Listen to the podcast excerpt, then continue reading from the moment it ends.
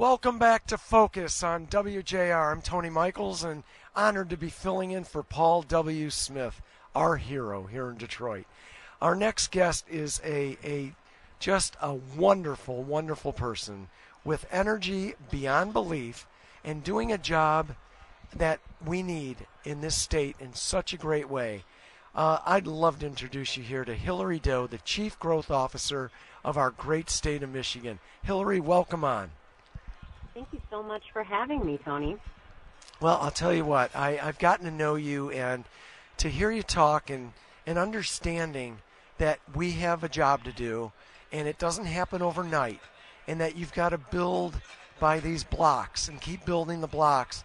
Um, can you walk through some of that with our audience? Because I think it's exciting and, and it, it is so promising. It really is. Yeah. So the task at hand, you know, that we're taking on here together is to grow our state um, and really grow Michigan's population, but also, you know, grow our economy and grow our communities. Um, and what that means for different parts of our state really looks different. It looks growth looks different in the UP than it looks in Grand Rapids than it looks in Detroit. Um, but when you know the governor tasked us with this challenge um, last June, we really started a, a robust public engagement effort. We pounded the pavement. We went to communities all across the state in about two and a half months. We met with over 3,000 Michiganders, and we, um, via surveys, heard from folks in over 800 zip codes across our state and listened to what folks loved about their communities and also what's between them and really building their future here. Um, we heard about how population declines have, you know, really been a challenge for folks, declining public school enrollment, um, you know, declining foot traffic for small businesses. Um, but also what folks love about Michigan, our natural beauty, of course, comes up all the time, and our culture, our welcoming communities, and also our incredible opportunities here to lead high growth industries, future mobility, lead the fight against the climate crisis.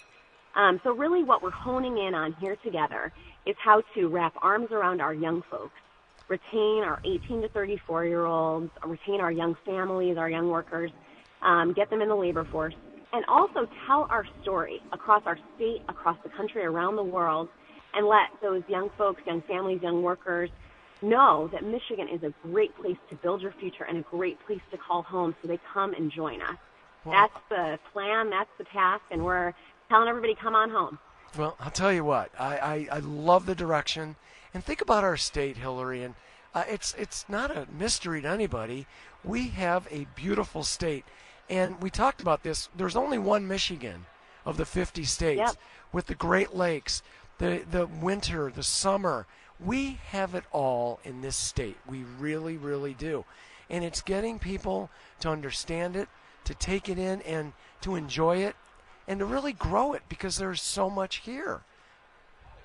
Yep. I often say, you know, if I could, you know, wave a magic wand, um, there's a lot that, of course, we can lean into and do better. Um, a lot of, you know, policy change that we heard from folks, things that people want, you know, transit improvements, education improvements, and we need to listen to those things and continue to, you know, do quote unquote product improvements to make our place a better, and better place to call home. I believe that.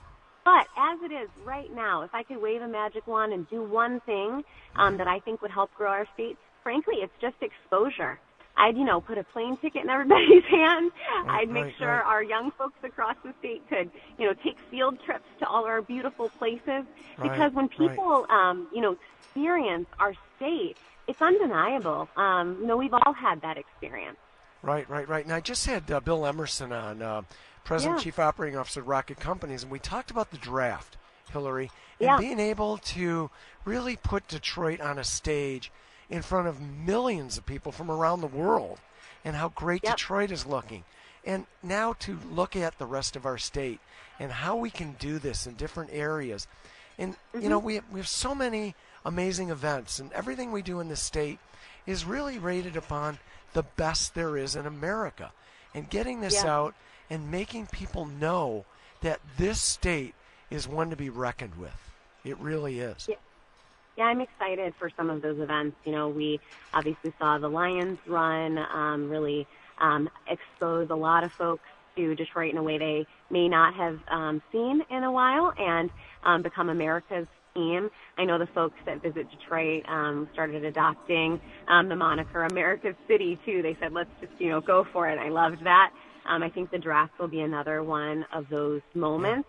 But as you say, all different parts of our state deserve that kind of exposure. Yeah. And I think we have lots of opportunities to um, give folks that kind of exposure. Um, the key and some of the opportunity, the vanguard, I think, of, of, of demonstrating this for folks are creating not just high production value um, sort of views, but also really authentic um, views. So, for example, um, really diversifying the profile of folks that we're featuring, diversifying the stories we're telling and the places that we're putting, um, that we're platforming, and um, making sure that folks can really experience these different places through the eyes of folks that look like them and live like them. And I think we have a great chance to um, really um, show an egalitarian picture of, of Michigan across across our state. Well, I'll tell you this. I don't think we stand a small chance. I think we stand a huge chance. And you leading the way with your enthusiasm, attitude, and your willingness to get your hands dirty, to go out and meet that many people and do that many things, it's a great beginning. Uh, welcome to this job. It hasn't been that long. And I Yeah. honestly thank you for coming on Focus today. It meant the world to me. And for you to be able to tell this story, I think is a huge, huge deal. Thank you, Hilary Oh, Doe. thanks so much. Thank you. Thank We're just getting started. Thank you so much. And also, I'd like to thank all of our listeners and thank our guest today. This was a thrill for me, filling in for what I call my hero, Paul W. Smith. You've been listening to Focus on WJR. Have a great Valentine's Day.